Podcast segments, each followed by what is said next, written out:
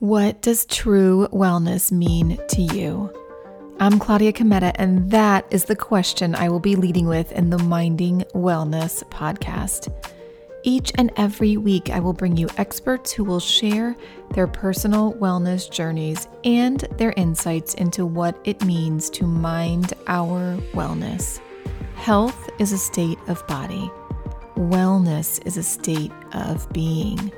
Let's dive into improving our state of being.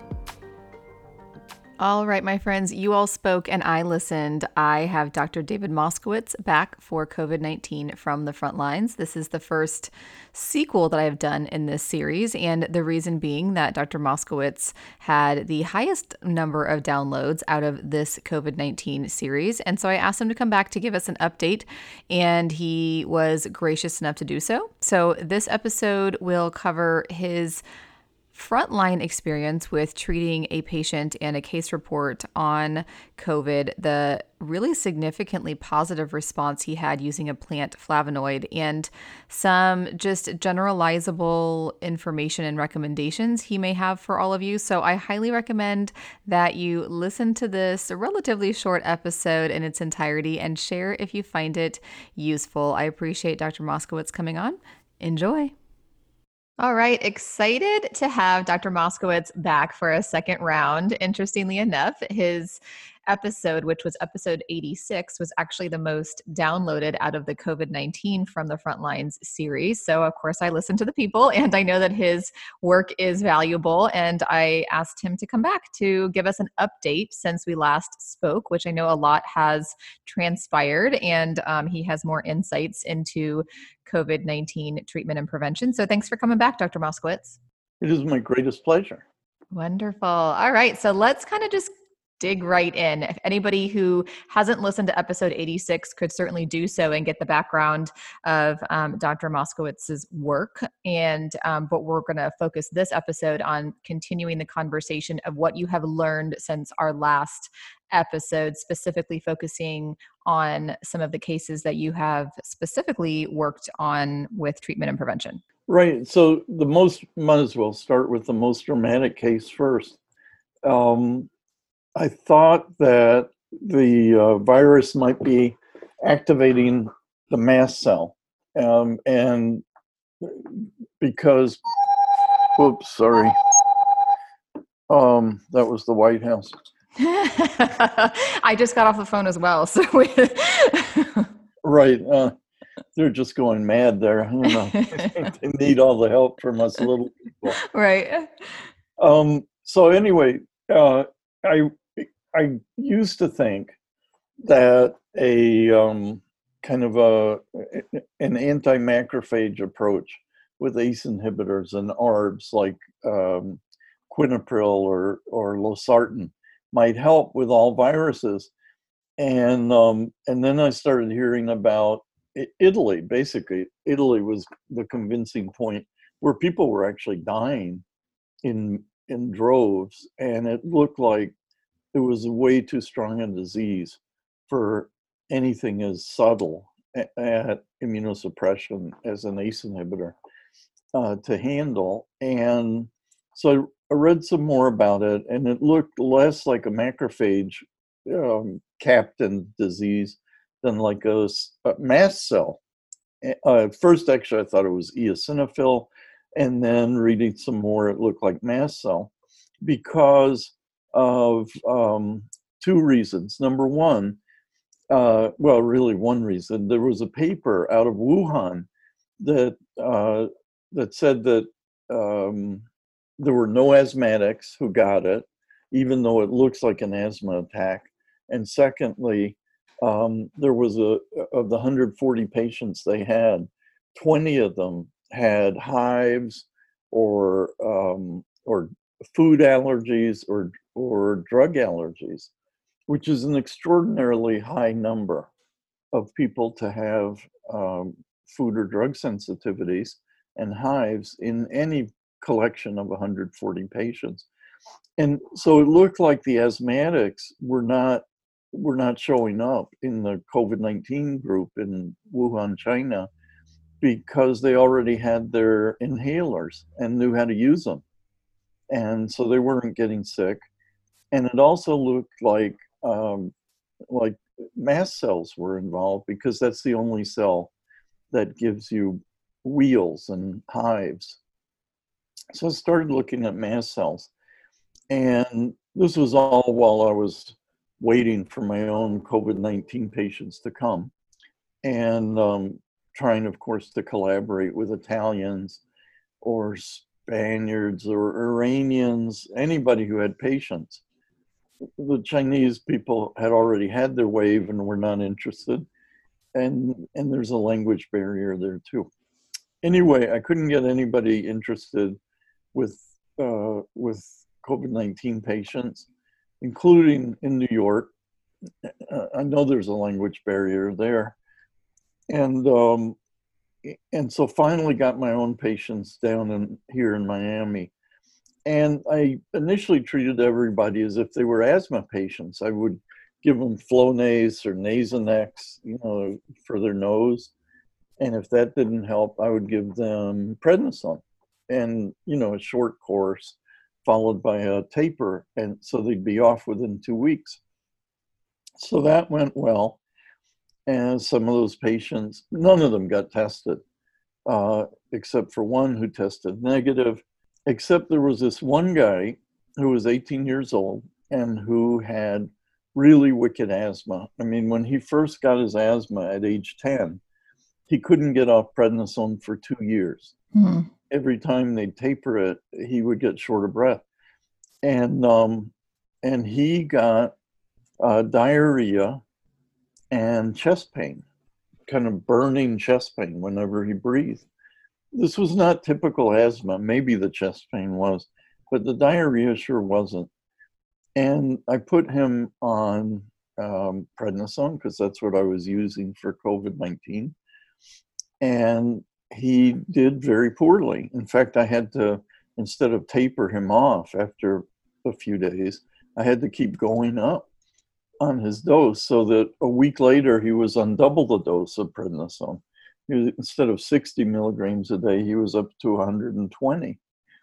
And he felt good for one day um, on uh, about a week or two after starting him on the prednisone.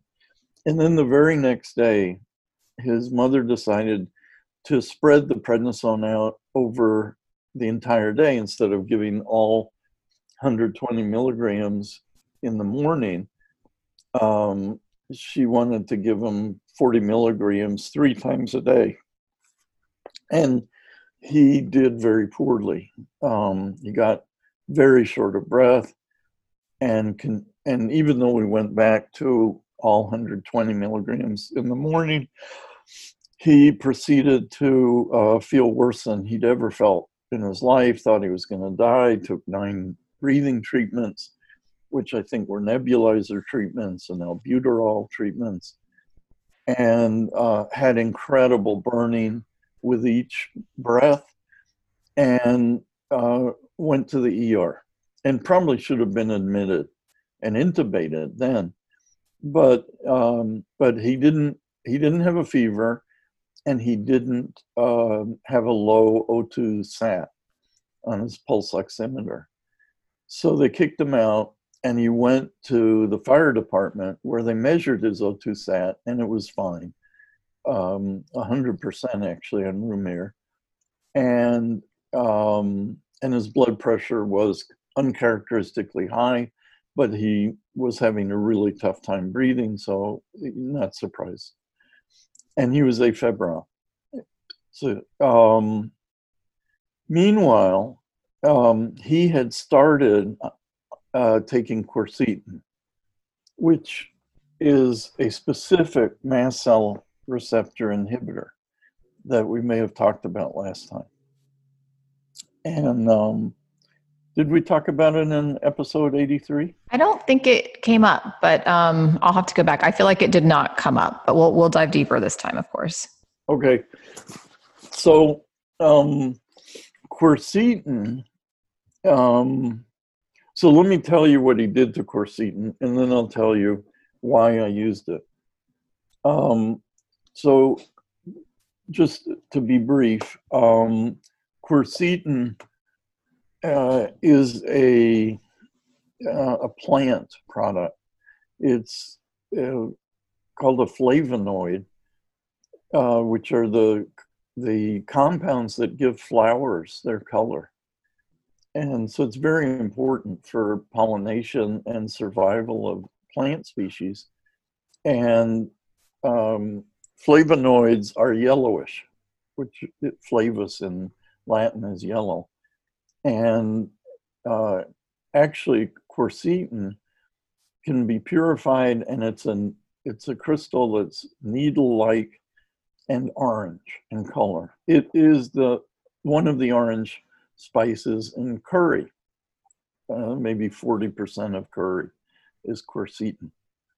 And it's also present in apples and red onions and grapes and uh, cilantro and kale. I mean, you name it, it probably has quercetin in it. Ginkgo biloba is 10% by weight quercetin.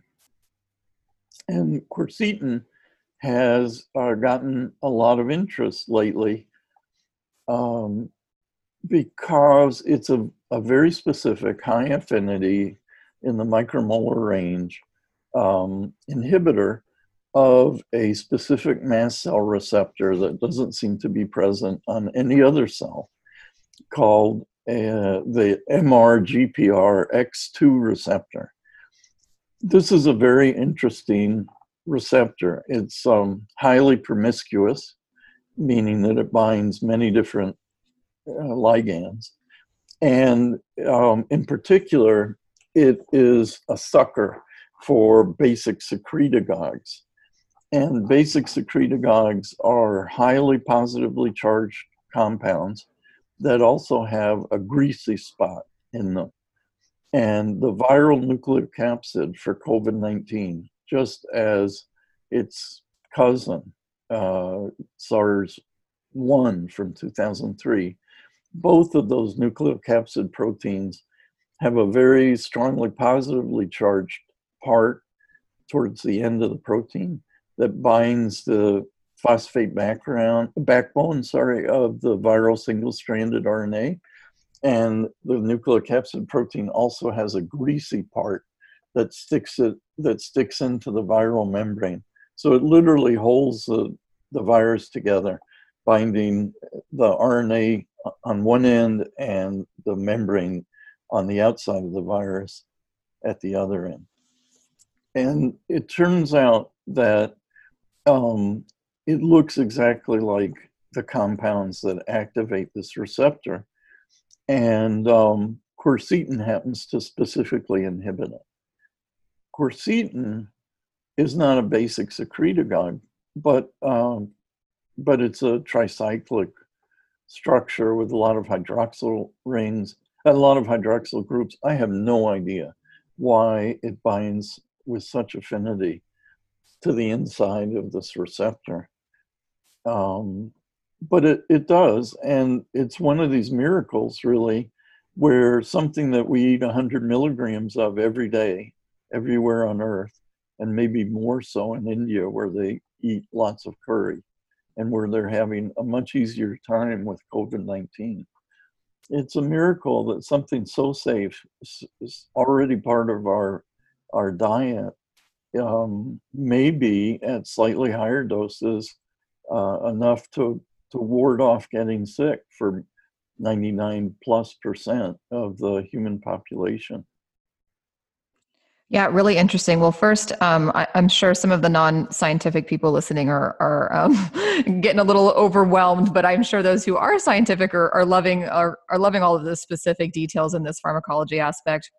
I will say I've always pronounced it quercetin, so now I have to rethink my pronunciation if quercetin is the right or no, quercetin is how you're saying it. So it's like, you know, metoprolol and people say metoprolol. So I, potato, potato, right? Um, um, I will, of course, have in the show notes the spelling. So whoever's listening doesn't need to worry too much about that. But all right, so you have identified this flavonoid and you gave the treatment or you advised this 18 year old patient to begin taking it, correct? Right. I'm happy to say uh, quercetin, quercetin. we're, we're both going to be by the end. We're not going to know what we're saying. so now right. I'm, I've confused myself. so I've never actually heard anybody else say it. I've just seen it written. Um, so, um, so what happened to this guy was he was crapping out on high dose prednisone, and he's still, you know, getting over the acne that the the 120 milligrams a day gave him. But um, he started taking quercetin, let's say, on Sunday. He took um, two doses, maybe Monday, the day that he thought he was going to die. And then starting Tuesday morning, I guess he took his fourth dose. And Tuesday morning, for the first time in a month, his breathing got better throughout the day. Normally, it got worse during the day. So Tuesday, he'd never had that happen for a month. And uh, by Wednesday, he was feeling very good indeed. And by Thursday, he was completely back to normal, felt better than he had for the last month. And he continues to feel fine. We've since tapered him off the prednisone as of this past Monday. And um, and next Monday he's going to start tapering down on his quercetin, which I had him at a gram twice a day um, but I'm going to taper him down to, well, I'm hoping to get them down to half a gram once a day. All right. So the only change really, because he wasn't really doing well with the with the high dose steroids, whether they were separated out throughout the day or or one burst in the morning, the only change was the addition of this plant flavonoid. Is that correct? That's the only change, and and the response was incredible. I mean, I have never seen a response that cool. It's the kind of response that um, when people come in comatose from an overdose of insulin uh, and you give them sugar, they suddenly wake up. Or I imagine, you know, people had to penicillin in the 1930s. I mean, it was an incredible response. It was cool. Yeah, really cool to see. And he didn't have any trouble finding it. He just went to a vitamin store. Where where did he obtain the supplement? I think they did have trouble finding it. Okay. And he had to get it in a vial. Um, we can talk about solubility in a bit, but uh, his mother, it took a while to get. It took three or four days to get, and um, and so, you know, maybe he never would have gotten bad. Okay. But it, it was very dramatic that it took longer than I expected, and then when he took it, he got better faster than I could have ever hoped. All right, interesting. And I don't know if you said or not, and I apologize if you did, but did you, he tested positive or he has just been a patient that is suspicious for COVID but not tested positive? Um, well, the first test was a PCR nasal swab test uh, this past Monday, which was negative, but it, you'd expect it after a month of symptoms. And the crucial test, whether he seroconverted, uh, and changed antibodies. Uh, he took yesterday, it's a LabCorp test, and they say three to five business days. So gotcha. Ne- next week sometime. Okay, gotcha. Understood. All right. So, really interesting that this was the only change. Now, do you know of? I know on LinkedIn you have posted a few other, um, you know, medical professionals, healthcare professionals, scientists who have um, at least hypothesized, even if they're not treating individual patients with this plant flavonoid, but have hypothesized of the benefit of it. Do you know of any other people treating patients directly with this? I I don't know of any um, actual uh, data. Um, McGill apparently is going to run a quercetin trial in China. Is all I know. Okay. All right. So we at least, you know, we have this. Obviously, it's an, you know, it's a it's a case report, and but uh, there's still value, of course, to to one. Um, definitely, you know, significant enough response that I think it it calls into question, you know, how valuable this would be as potentially both preventative and treatment. How do you see its role in as on a larger scale in prevention and treatment? Well, um, I you know I believe in case reports uh, especially when you're trying to keep people alive and there's no data uh, to help you do that. Uh, so dramatic responses like this to me are convincing. Um, so I would, if I ran public health for the world, if I was Tedros Boutros Ghali or whatever his last name is, um, if I were Tedros, I would pay attention to this case report, and instead of, um, and I would abandon all other attempts to pro- prophylax or treat people. I would because it's so harmless, and the and the effect seems so pronounced. Everybody who's immunocompetent, I would give quercetin immediately to. I mean, everybody in a ventilator, I would give a gram twice a day, like I did to my asthmatic. Everybody who wants to prevent getting sick, I would give at least half a gram a day. Um, the only people I wouldn't give quercetin to are the immunocompromised, you know, the kidney transplant or heart transplant patients who are immunosuppressed on purpose, or the cancer chemotherapy people who are whose white cells are low. Uh, all those people are, I would reserve the immune serum for if they get sick. Um, I don't actually know how many tens of thousands of them there are. Um, but for the vast majority of the globe, you know, most of the 7 billion, I would use quercetin. Yeah, I do think it's interesting that we have identified, you know, a plant flavonoid that, you know, we're obviously always concerned about side effects. You know, so when we were, when there was, you know, a big hype over hydroxychloroquine and azithromycin, um, you know, obviously the the large concerns over cardiac issues came about. And when we're talking about something like this, we we almost don't even have to consider safety. We're really only looking at efficacy. And um, so I, I think it's really valuable that we have found something that and that is readily available doesn't have to go through you know fda fast track anything mm-hmm. um, you know we, we it's so talking, you know, about the availability, kind of mentioned um, some of the, you know, solubility issues. Um, I know you have this one patient who had a little bit of trouble getting it, or at least it took a few days. What is, you know, your understanding? I know some people might be listening and think, okay, I'm just going to up my apple, onion, and curry intake. Um, the obviously issue with that is we don't have a quantifiable amount that we're ingesting from those foods. And while there's nothing wrong with those foods and they're healthy in and of themselves, your recommendation really is to be able to quantify the amount you're taking through a supplement. Um, any any advice on that or is it really just kind of find it where you can find it in your local area or online? Any any specific advice on that? Well um, you know here i have to bow to people far more expert than i. Um, so the whole uh, natural foods movement uh, knows a lot more about quercetin where to get it, you know, which which part, which versions are more bioavailable than others. Um, and it turns out, um, it turns out some are actually quite a bit more bioavailable than others.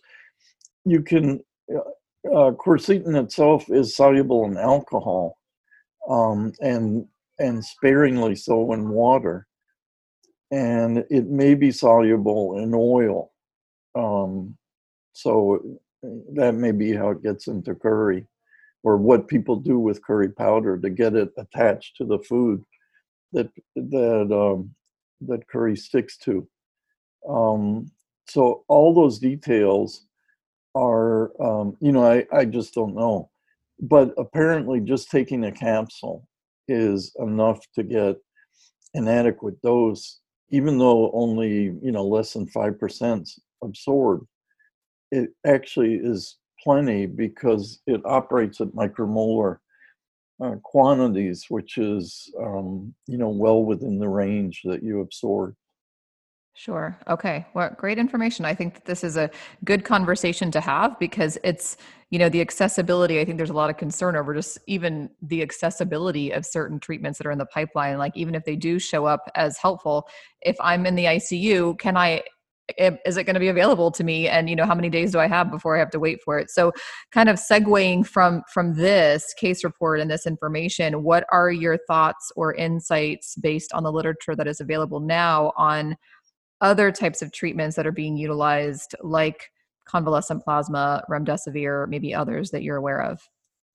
Well, um, assuming that quercetin pans out, that it it you know prevents, is safe, and treats um, even vent patients, um, and that the only group that we have to worry about are immunosuppressed suppressed patients, then I would um, I would just make sure that the information gets out, especially to all the states that are opening early.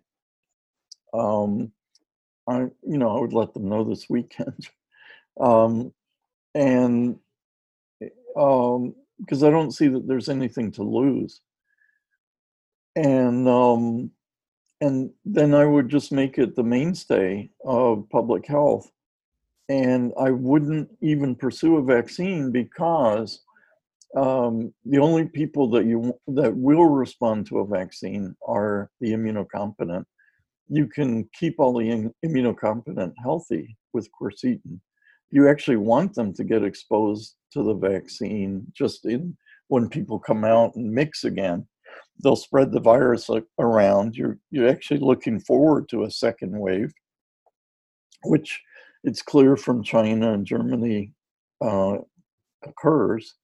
Um, so you can just uh, immunize everybody naturally while they're protected with quercetin. So you don't need to waste time and money on a vaccine. Um, you can start treating and preventing right away. You don't have to wait a year.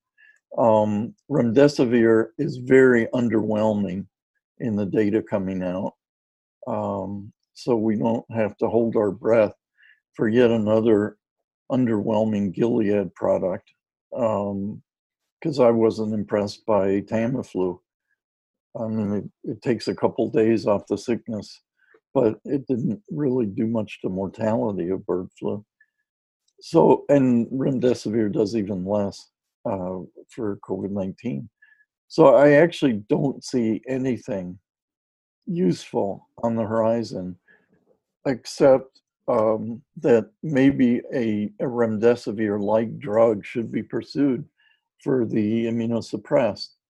Because with them, if they get sick, you have to lower their immunosuppression and then maybe enough so you can give them quercetin maybe and get them to who knows i mean it's a very delicate balance um, but they might lose their transplant their organ while you're lowering the immunosuppression.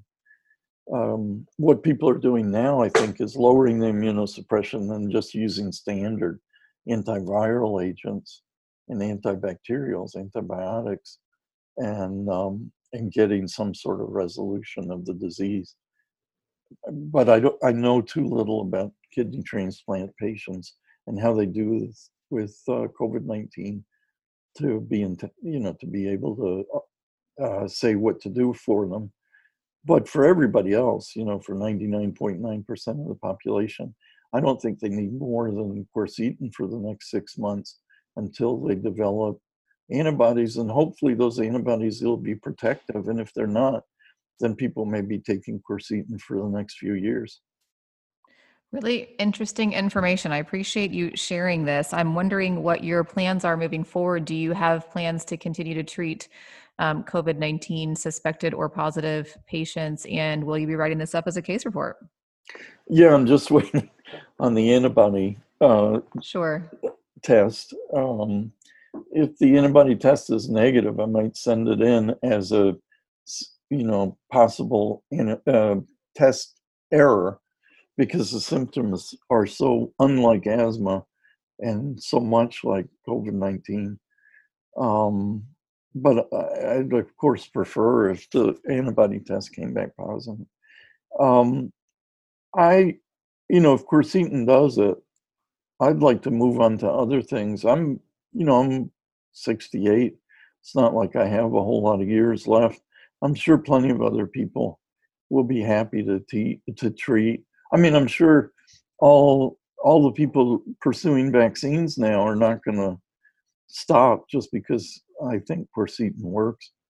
Um, most likely is, as happened with the dialysis protocol that I've had for the last 25 plus years, nobody will pay any attention at all, and um, and the deaths will continue to pile up. But I, you know, once it's out, it's it's not that exciting to treat anymore. I like. Um, I would rather spend my time on things like dementia and cancer at this point. Well, I really appreciate uh, physicians like yourself who kind of kind of go rogue a little bit and really do it out of passion. You know, I don't often get the opportunity to to speak to physicians with your mindset. I really appreciate it because I, I just want the audience to know that. I mean, you're not you're not selling your own. I, I think there's so much skepticism. Like, you know, oh, is he mm-hmm. selling his own supplement now? Now he has a supplement company and you know, mass producing, you know, the plant flavonoid. And I I think that it's it's valuable for people to know that you truly are are just passionate to find an answer to a uh, public health problem that we really kind of don't still are waiting on an answer for. So I, I, appreciate your attentiveness and passion for this and for for health and public health in general. And I appreciate you sharing your insights on this podcast. Oh, my pleasure, Dr. Kometa. Huge thank you to Dr. Moskowitz for spending a second chunk of his very limited time with us on this podcast. I enjoyed his insights and certainly enjoyed the sequel as we can kind of follow his own journey in the medical field and on the front lines. I will continue to bring you more from the front lines of COVID. That will, of course, taper off as the pandemic gets more and more under control, but our regular programming will continue as it has. If you have any specific interests or desires for a specific interviewee, feel free to send them my way. Otherwise, I look forward to seeing you here again next time. Be safe and be well.